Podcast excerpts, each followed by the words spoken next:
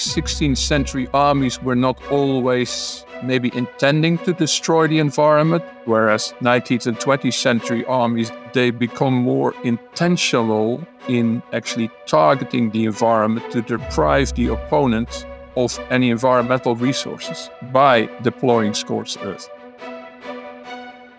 Imagine a world in which your life is turned upside down by war. Not just war, but total war. The very land on which you live is destroyed, and you're forced to flee, leaving everything behind. Beyond that, the very place you live is destroyed. Food is scarce, shelter is difficult to find, and fear pervades your life. Though total war is most associated with modern conflicts, its roots actually go back much further than you may have thought.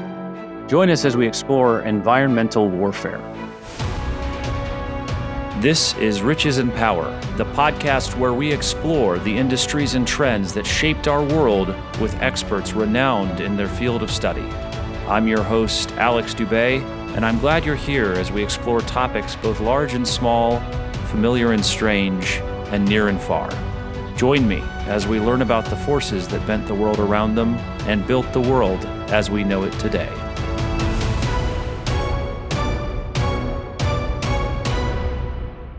Emmanuel Kreike, though Dutch, has spent much of his career in the United States. He is a professor at Princeton University, and his research and teaching primarily focuses on how violence and forced migration can destroy human landscapes and force people to rebuild their lives in new places. He has written extensively about this topic, including in 2021, the publication of his book, Scorched Earth Environmental Warfare as a Crime Against Humanity and Nature and that was published by Princeton University Press. You can learn more about Kreike and his work by visiting history.princeton.edu slash people slash Emmanuel Kreike. That's E M M A N U E L dash K R E I K E. Emmanuel, thank you so much for joining. I've really been looking forward to the conversation. Thank you. As I was reading about your work, I, I encountered a great review of your book by Tatiana Schlossberg in the New York Times Book Review. And she wrote about Scorched Earth, quote, Kreike offers a stark corrective and an implicit warning. Humanity is not distinct from nature, and assuming it is can have tragic outcomes.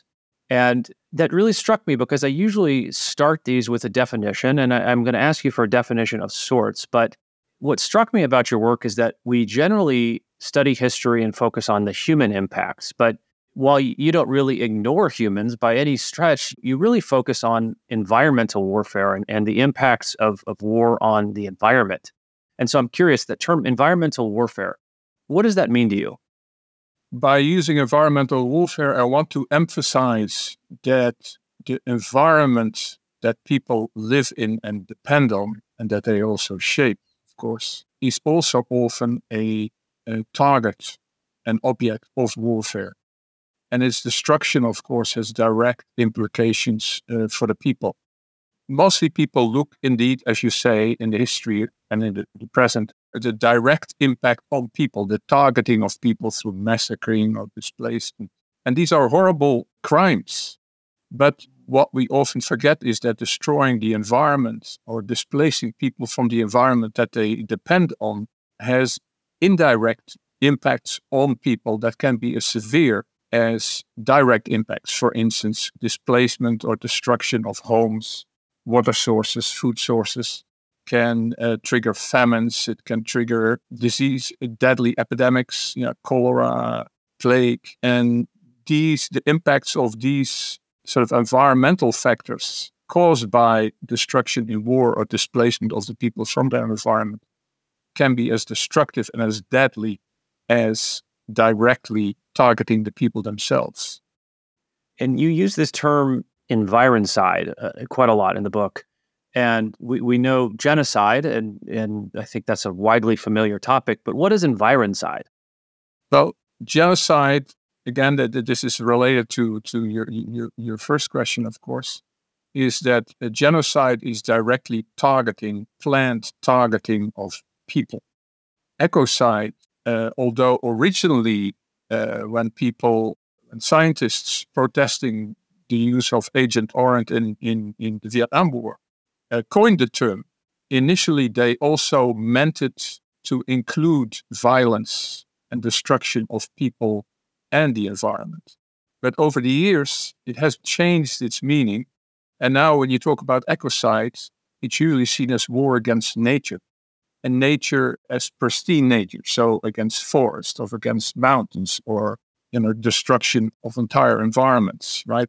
The people are seen as sort of a separate category. So you see that in international law, you have, you know, ecocide uh, and environmental crimes during war are a completely separate set of regulations and laws, completely separate from genocide. So with environcide, I'm trying to sort of create a bridge and alert users to the fact that ecocide and genocide are deeply connected in fact, what I'm trying to sort of highlight is that the destruction of the environment, so ecocide, can result also in genocide.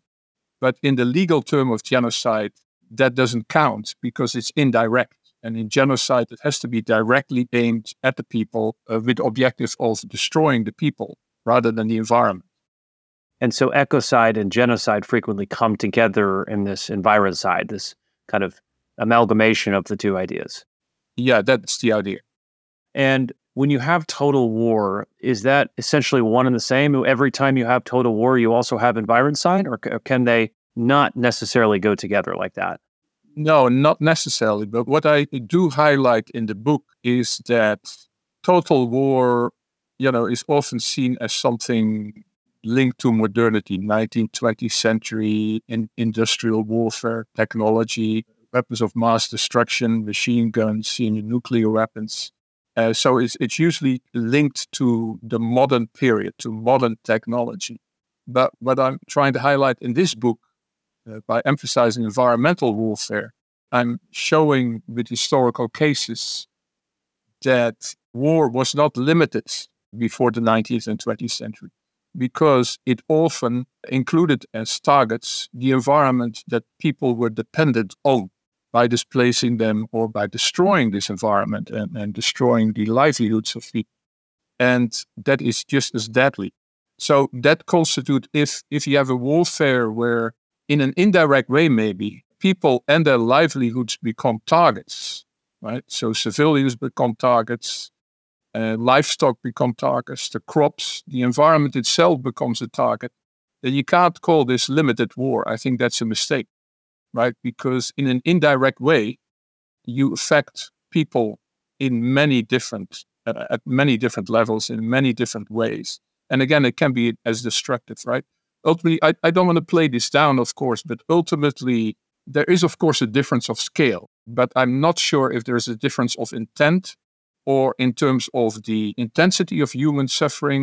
If you have, for instance, the Incas or the Aztecs, as they were invaded by the Spanish conquistadors and their allies, that because of the warfare and the displacement and destruction, uh, you had smallpox. Outbreaks of smallpox were facilitated because people had no food, people were weakened. You had famine, and that caused enormous suffering and also enormous losses of human lives. So if you burn down a city, right? I mean, for the people in the town, I'm not sure if it would make a difference if they if they see everybody they love burned because of a nuclear explosion, right, like Hiroshima, or because the city was completely burned down and plundered by, say, the Spanish conquistadors and their allies. There is, of course, a difference of scale, but I'm not sure if in, in the intent and the impact in terms of human suffering, there is such a big difference between the two. I was really struck by this this core insight of Scorched Earth, and it, I think it was said really well in one of the very first lines of the book. You were referring to World War One. You said, in fact, by 1914, total war had been central to the practice of war across the globe for at least four centuries, and that was like a slap to the face for me, at least, because I think when you read about or hear about Rome or Macedon or Greece and their conquests in the ancient world, you read terms like, oh, they, they salted the fields or they burnt the crops or things like that. But it sounds like it's kind of a small scale ancient history type thing. But this made me rethink how I think about ancient warfare too, and just kind of human warfare broadly, whether it's it's ancient or modern.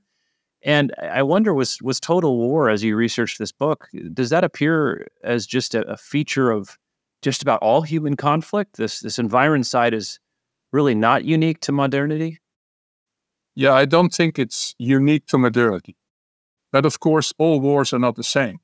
You mentioned the classical period, for instance, right? Uh, I was reading a while ago The Gallic Wars by Julius Caesar, and he prides himself on exterminating entire Germanic tribes, including through the use of hunger and displacement and on purpose. Uh, yeah, and through scorched earth also. So yeah, I don't think it's new. It's not necessarily that all wars employ scorched earth, although many do. And it's actually interesting that many smaller wars also deploy scorched earth, and modern wars, of course, also. But I'm not. I'm not saying that everything is a environcide necessarily. But I do want to highlight that link between the two. That these are not completely separate kinds of warfare and that there is a pattern in history of targeting the environment as well as people in warfare. Do you think that the impacts of environcide of, of total war, does it strike you that the effects of it tend to fall more heavily on urban or rural populations? As you think about environment who's who bears the brunt of that? That's a very good question. My book focuses more on the rural areas because most production, right, foods and other means of livelihoods, they are found in the countryside. And that, of course, if a city is cut off, that's a little bit better studied. So we have quite a lot of studies on sieges, sieges of cities, right? Uh, think of Stalingrad, Leningrad, blockades are also, right? Think of what's happening now in Ukraine, the negotiations about uh, the grain exports that not just impact Ukraine, but that many places in the world. So this is quite critical. But what I felt was often not really clear in these descriptions of the war is actually that that the, the rural areas suffer just as much of scorched earth as the urban areas. But of course, there's less sources about it, right? Because most of the people who have given us reports and historical sources about the war, it's usually the urban elites the rural peasants rarely write about. Although the interesting thing is, what was one of my main sources for the, se- the 16th, 17th, 18th, 18th century was actually it was uh, investigations by the tax departments, as it were, because they wanted to know why are people not able to to pay the taxes in the rural areas. So they did all these sort of surveys in the rural areas during the war and post-war to assess whether people would be granted tax exemptions because of the destruction of, of their fields and farms during the war. So there were sources about it, but they're less published and more hidden in the archives. Yeah, so my emphasis is more on the rural areas because they produce also for the cities. Food is stored in the cities, but it's not produced in the cities. Yeah, that's interesting. There's this inextricable link between the rural areas producing food and the urban areas surviving off that production, and then the impact of the wars on rural areas to the urban areas and the record keeping centers. That's a it's an interesting relationship between the two that you, you don't often think about in terms of warfare, I think. Do you think that the impacts have evolved over the last several hundred years as warfare has increasingly become mechanized? Or do you think, like you were alluding to earlier with, you know, Hiroshima versus burning a city, do you think that they may have become more exaggerated? You know, eh, war is terrible when you have tanks rolling through, but the impacts were largely similar to the people living in the areas that were affected by war. Yeah, that is a very good question. What puzzled me a little bit in the book, so I started in the 16th century, 16th and 16th century warfare, where armies basically lived off, off the land, like as they had been doing before in the Middle Ages. Was this the Dutch revolt in the late 16th century? Yeah, the Dutch revolt. The Dutch revolt is part of the uh, wars of religion in Europe, and the Thirty Years' War, right? The the, the mother of wars, uh, but also you know the Spanish conquest of the of the uh, of the Americas is, is in the same period. It's the same sort of tradition. The same practices of war are used on either side of of the Atlantic and also in Asia. So what was very striking to me is that in the 16th century, armies largely live off the land. They directly, indirectly, they tax the peasantry because they have the food, they have the resources. And correct me if I'm wrong, back then too, it was much more of a hand to mouth agricultural environment. You didn't have these tremendous surpluses like we do these days. Exactly. And then by the early 20th century, when I stopped with this, they're still doing environmental warfare. But in theory, these armies were not so, because in, if you read sort of the the changes of war in the late 19th century, early 20th century, is that wars and armies are professionalized, and they start using technology. They start developing a right. It becomes modern war. It's not just armies are not fighters. The majority of people in and, and resources actually in modern wars are actually the logistics the combatants themselves are a relatively small percentage if you compare that to the 16th century, right? So they have this uh, logistical apparatus in theory, but the warfare in terms of uh, scorched earth and targeting the environment, I found it striking as a historian that that remained largely the same.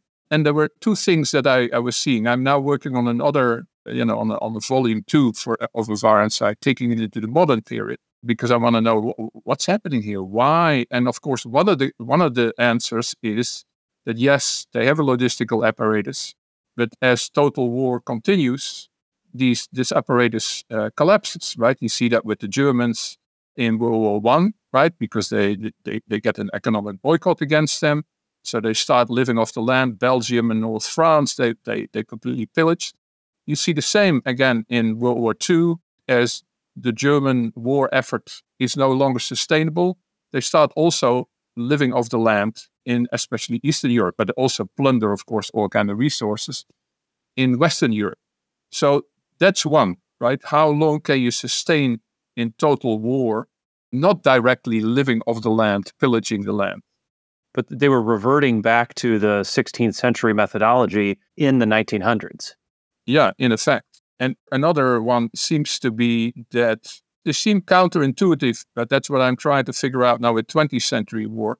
It seems that they start more intentionally targeting the environment in order to destroy it, in order to win the war. So, in that sense, you could maybe say that total war in the 20th century or modern total war is a little bit different because it's more intentional almost in the sense that they're more conscious about wanting to do this destruction. So, in that sense, it's more total war.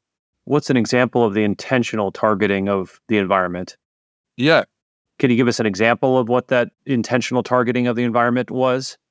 For instance, the Germans uh, retreating uh, on the Eastern Front, uh, doing scorched earth. Well, and of course, the Russians do exactly the same, right? The Russians during Napoleon, and also when the Germans in World War II advanced, they practice scorched earth intentionally to deprive the opponent, yeah, Napoleon and subsequently Hitler, Hitler's army of any resources so that they could, could not advance any further. So there's an evolution I, am picking up on that in the 16th century. And, and I should add, I think the, the impacts of both of these were largely similar, but in the 16th century warfare, armies are living off the land, thereby depriving it of resources. And as you get into more modern war, there's just an industrial capability of scourging the earth, so to speak, as armies move through that I think just didn't exist for 16th century armies on such an industrial scale. Is that fair? Yeah, you could say that's fair. But I think there's also a change in sort of mentality. Whereas maybe 16th century armies were not always maybe intending to destroy the environment, but it almost happened because they had to live off the land. And also, they had less control over the soldiers themselves, would pillage and plunder and scourge by themselves. Whereas 19th and 20th century armies, they're supposed to be, right? This is, a, again, this is the theory, right? They're supposed to be more disciplined, more, more controlled from the top down. But yet at the same time, they become more intentional in actually targeting the environment to deprive the opponent of any resources, any environmental resources, by deploying scorched earth. Right. So in modern warfare, so in, in insurgency warfare, right, you have this this uh, famous ascribed to Mao Zedong saying, well, the guerrillas should be like fish in the ocean. And the ocean that sustains the fish, the environment that sustains the fish. That's the, the rural population that shelters, provides food for. That was the strategy in China in, in the guerrilla war.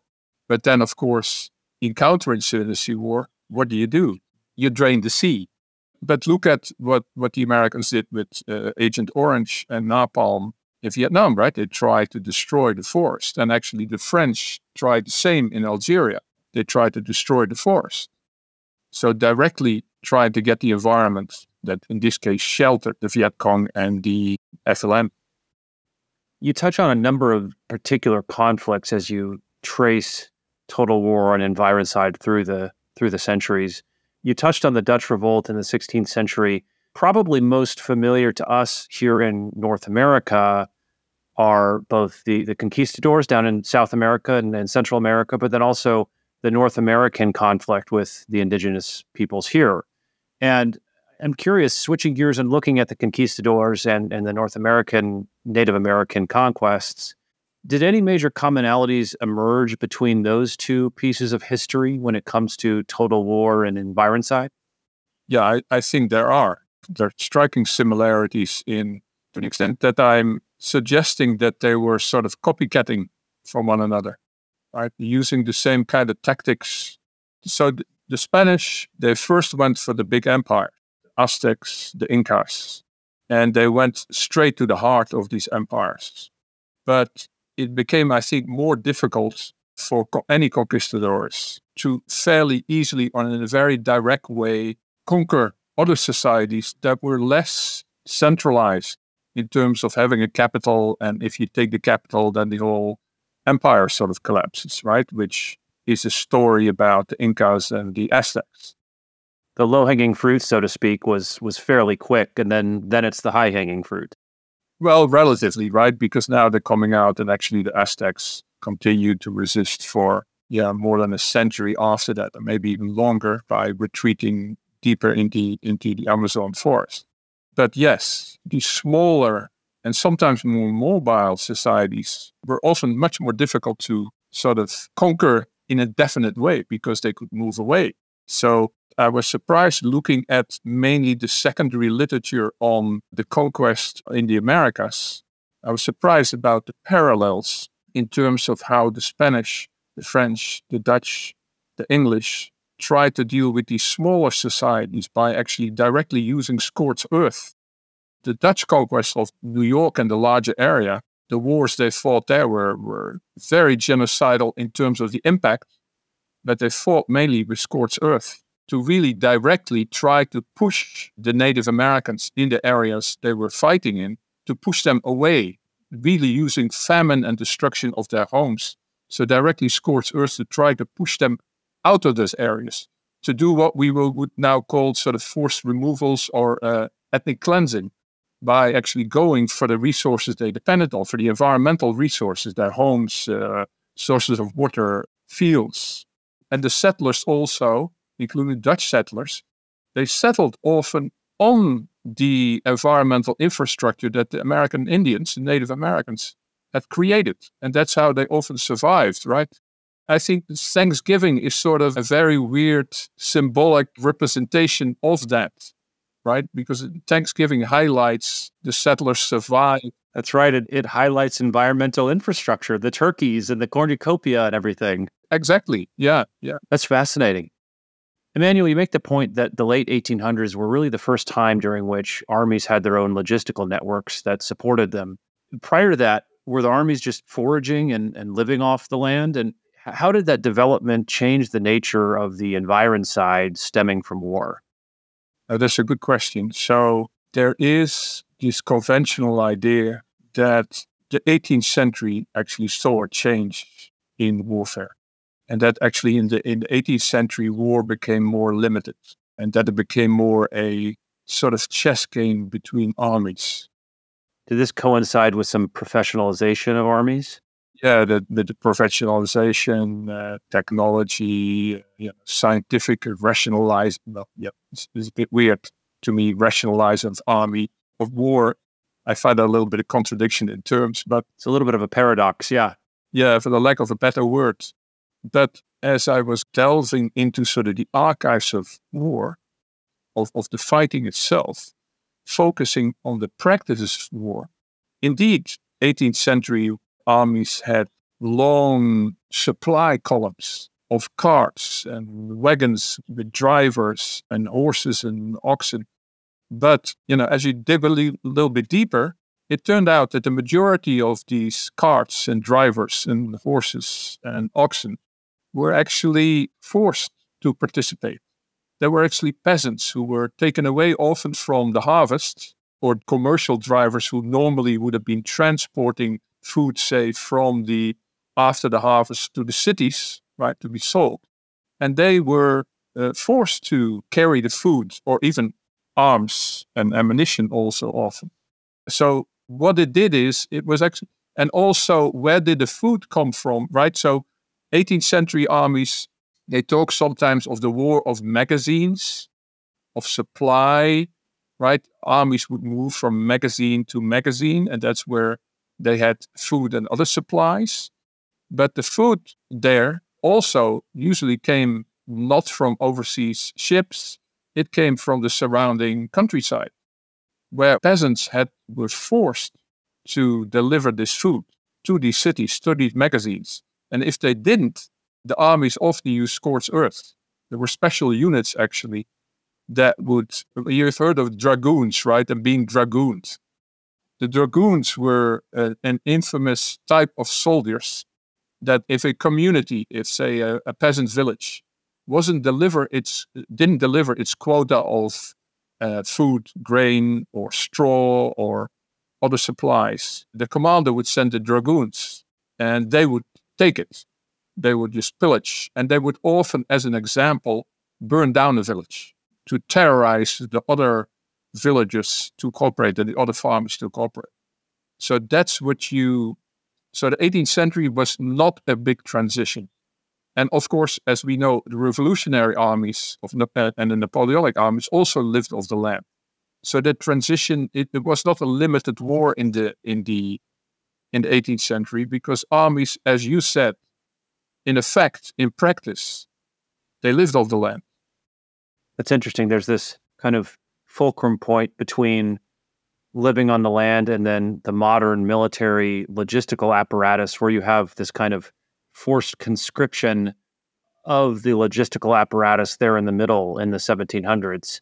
And then it turns a little bit later into the true modern logistical apparatus. That's interesting. Yeah, yeah. So in my later chapters in the in the late 19th century, so for instance in the chapter on the Aceh War, and you see the same in the in the 1860s and 1870s in the wars in eh, of the United States against the Western Indians, right, the Plains Indians the soldiers usually were given rations, right, food. And for the Aceh, the, the Dutch soldiers in Aceh, they got food all the way brought all the way from the Netherlands and from other places in Indonesia.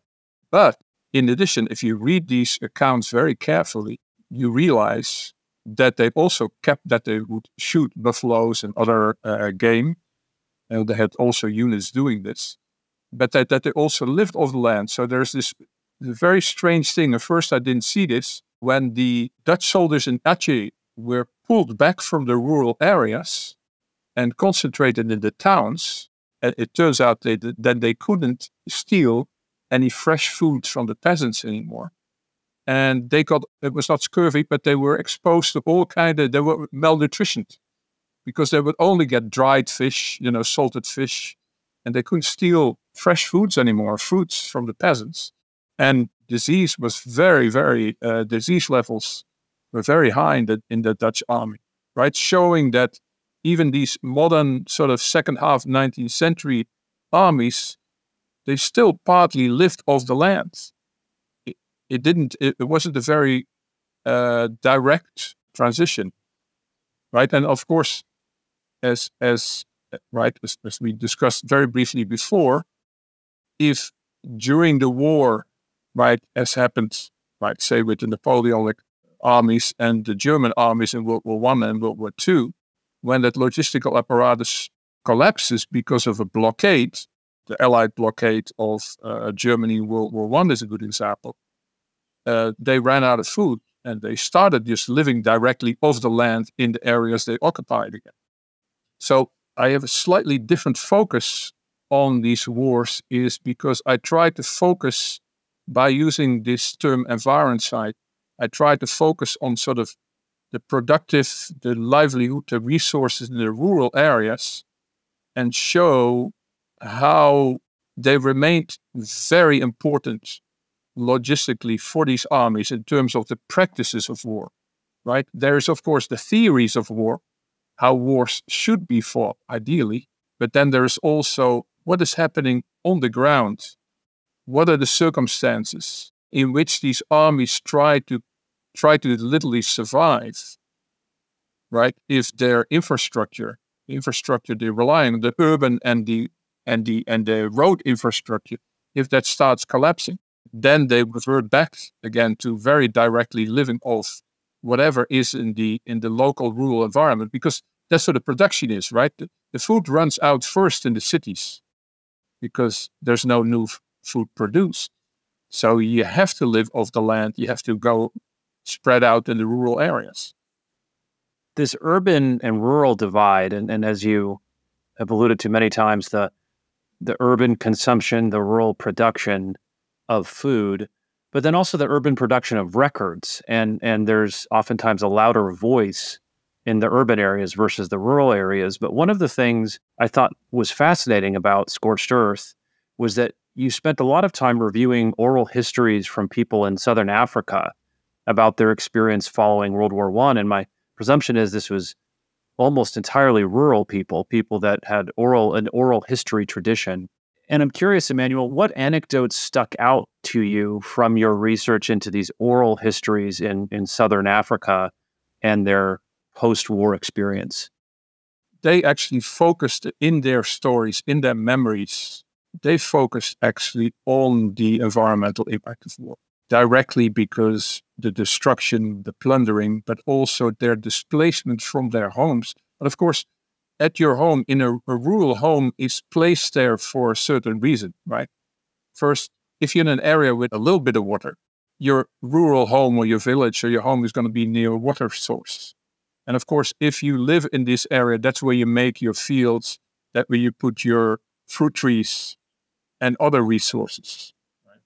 So if you moved from there or it's destroyed, right? And this is what people in these interviews emphasize because they had experienced that themselves as children. They heard stories from their parents about the impact of colonial conquest in that area. And that really inspired me hey, wait a minute, if this is happening here, is this unique? Right? And that's when I started looking in other conflicts for sources for information about okay wh- what is happening here in these rural areas and the weird thing is i'm not so into tax records. I'm a, a social environmental historian first. I'm not less interested in sort of the finances. I, I don't think many people are into tax records. No no but the interesting thing is i found the information i found the sort of equivalent of these stories about loss and displacement and about their environments being destroyed or lost to them with all the subsequent disease, uh, trauma, uh, famine, death, right? I found this in what you normally would call tax records because, right, this is, and this relates directly to what you say. How do you find, right, the, the, the sources of history are concentrated the urban elites write those stories. And that's where documents survive, right? The, uh, the, the records are kept in the cities. But since the food and other and other resources for the cities, they come from the rural areas. So that's where wars, right, however horrible they are, they open a sort of window into the past and almost into a sort of the practices, the, the experiences of war by the rural people that are normally not part of this history. But what happens is, since the urban elites don't get their food anymore, they send people into the rural areas to investigate what's happening there, right? Are they selling it to somebody else? So that's where the sources come from uh, for the impact of environcide of environmental warfare in the 16th to 19th century wars. It is almost a sort of oral history. It is peasants that are being investigated by often representative of the rural elite saying, where's the food? Where are the taxes? And that's where you get very detailed descriptions of an oral history, in effect, of rural peasants, men and women, try to explain why they can't pay their taxes, why they can't supply food to the urban elites, who are also often the owners of the land, of course. That's why there's a link between tax and food. And of course, the tax is paid in food often, directly or indirectly. So these oral histories of people in, in Namibia and Angola, right, who talked about these wars during their childhood and the impact on them in terms of, uh, you know, war, violence, displacement, disease, death. These really kind of heartbreaking and intense stories. They, they sort of pointed me, okay, where, where can I find these same kind of stories about the, how people experience the practices of war? How can I find these back in other conflicts? I can imagine if you live in a rural area, you you feel nature and human impacts to nature much more keenly than we probably do living in an urban area. And I, I wonder what emotions kind of bubbled up to the surface as you read these oral histories. Were there were there common feelings that these folks felt as they were recounting or experiencing these travesties? Yes, the Namibian and the Angolan histories I did in the early history in early nineties. I did these oral histories myself. Uh, some of these people were very old, but their emotions were still very, very strong. So I remember talking to this one uh, lady, and she was she was saying that she and a friend of hers were the only small children who survived the famine that resulted from the displacement and the environmental warfare in their village. Right, they were the only two of their generation who actually survived. There were no other children all their brothers and sisters and their cousins and the neighbors' children, they all died. But, you know, what very much impressed me is that this was incredible human suffering. And it's easy just then to just see them only as victims. But of course, this is sort of a self selection, right? Because the people who I could talk to, you know, uh, 40, 50, 60, 70, sometimes 80 years later, they were the survivors. So it was very interesting for me as a sort of historian of, of, of the colonial era to see how these interviewees were talking about their suffering and the suffering of their family and friends in the past and their neighbors. But at the same time, the victimization was there. But at the same time, they were right. They were telling stories about survival, right, and of rebuilding remaking their villages. And this also made me very, I, I found that especially striking because it's, it's a big deal still in the United States, right? The American Indians is a very much a parallel in terms of many of these peasant stories that were sort of hidden and lost, and you can't find them. The same is, of course, true with Native Americans. Their stories were largely forgotten, they were written out of history. And now, of course, there's a big movement to recapture these stories and not just present uh, Native Americans, Indigenous Americans as victims, but also celebrate and highlight and and narrate how they survived because they haven't disappeared. They have survived. Uh, their stories have survived. Right. So it it these are s- stories of great tragedy and suffering, but at the same time, they're also stories of survival and of, of rebuilding, rebuilding communities, rebuilding workable environments. That I'm very struck by, very impressed by that that in these stories, despite this victimization, you don't get a victims only narrative. You also get a a, a narrative inserted in there that they're agents of history, that they're in control of history, that they're making history, right? Which, which I find very powerful as a as a sort of narrative. Right, not just the victim narrative, also the the survivor and perhaps the the thriver narrative. Yeah. What would you say to somebody who who reads your work and says, "Okay, I get it. Environcide, that's that's really bad, but when you rank the ill effects of war, far and away the worst thing is the human suffering. And, and I think of environmental suffering as a very distant second or third or fourth or fifth. What would you say to that person who criticizes this focus on the environment as opposed to people? Well, it's a little bit like like this. You can't separate us as a species or as individuals from our environment. We shape the environment, but we're also shaped by the environment. So whatever we do with the environment, it always comes back on us. We treat it fine, then you're right. But if we destroy our environment, ultimately we destroy ourselves. I think this is a this is an important question that you raise, right? Because this was, of course, a big question still with environmentalism and uh, conservation, especially conservation and environmentalism in the non-Western world, which for a long time was us in the West telling people in the non-West, hey, you have to save your elephants, you have to shoot them if they eat your crops. No, no, no, no, you have to preserve them for the future. So we were a little bit forgetting, you know. So we, we were sometimes giving the impression that the life of an elephant was far more important to us in the West than the life of a right? Of a man or a woman or a child in Africa, in Tanzania, in these in these same villages. But that's not what my aim is, right? I'm, I'm, my aim is to sort of highlight that hey, environment, we are part of the environment. The environment is part of us. You can't separate these two.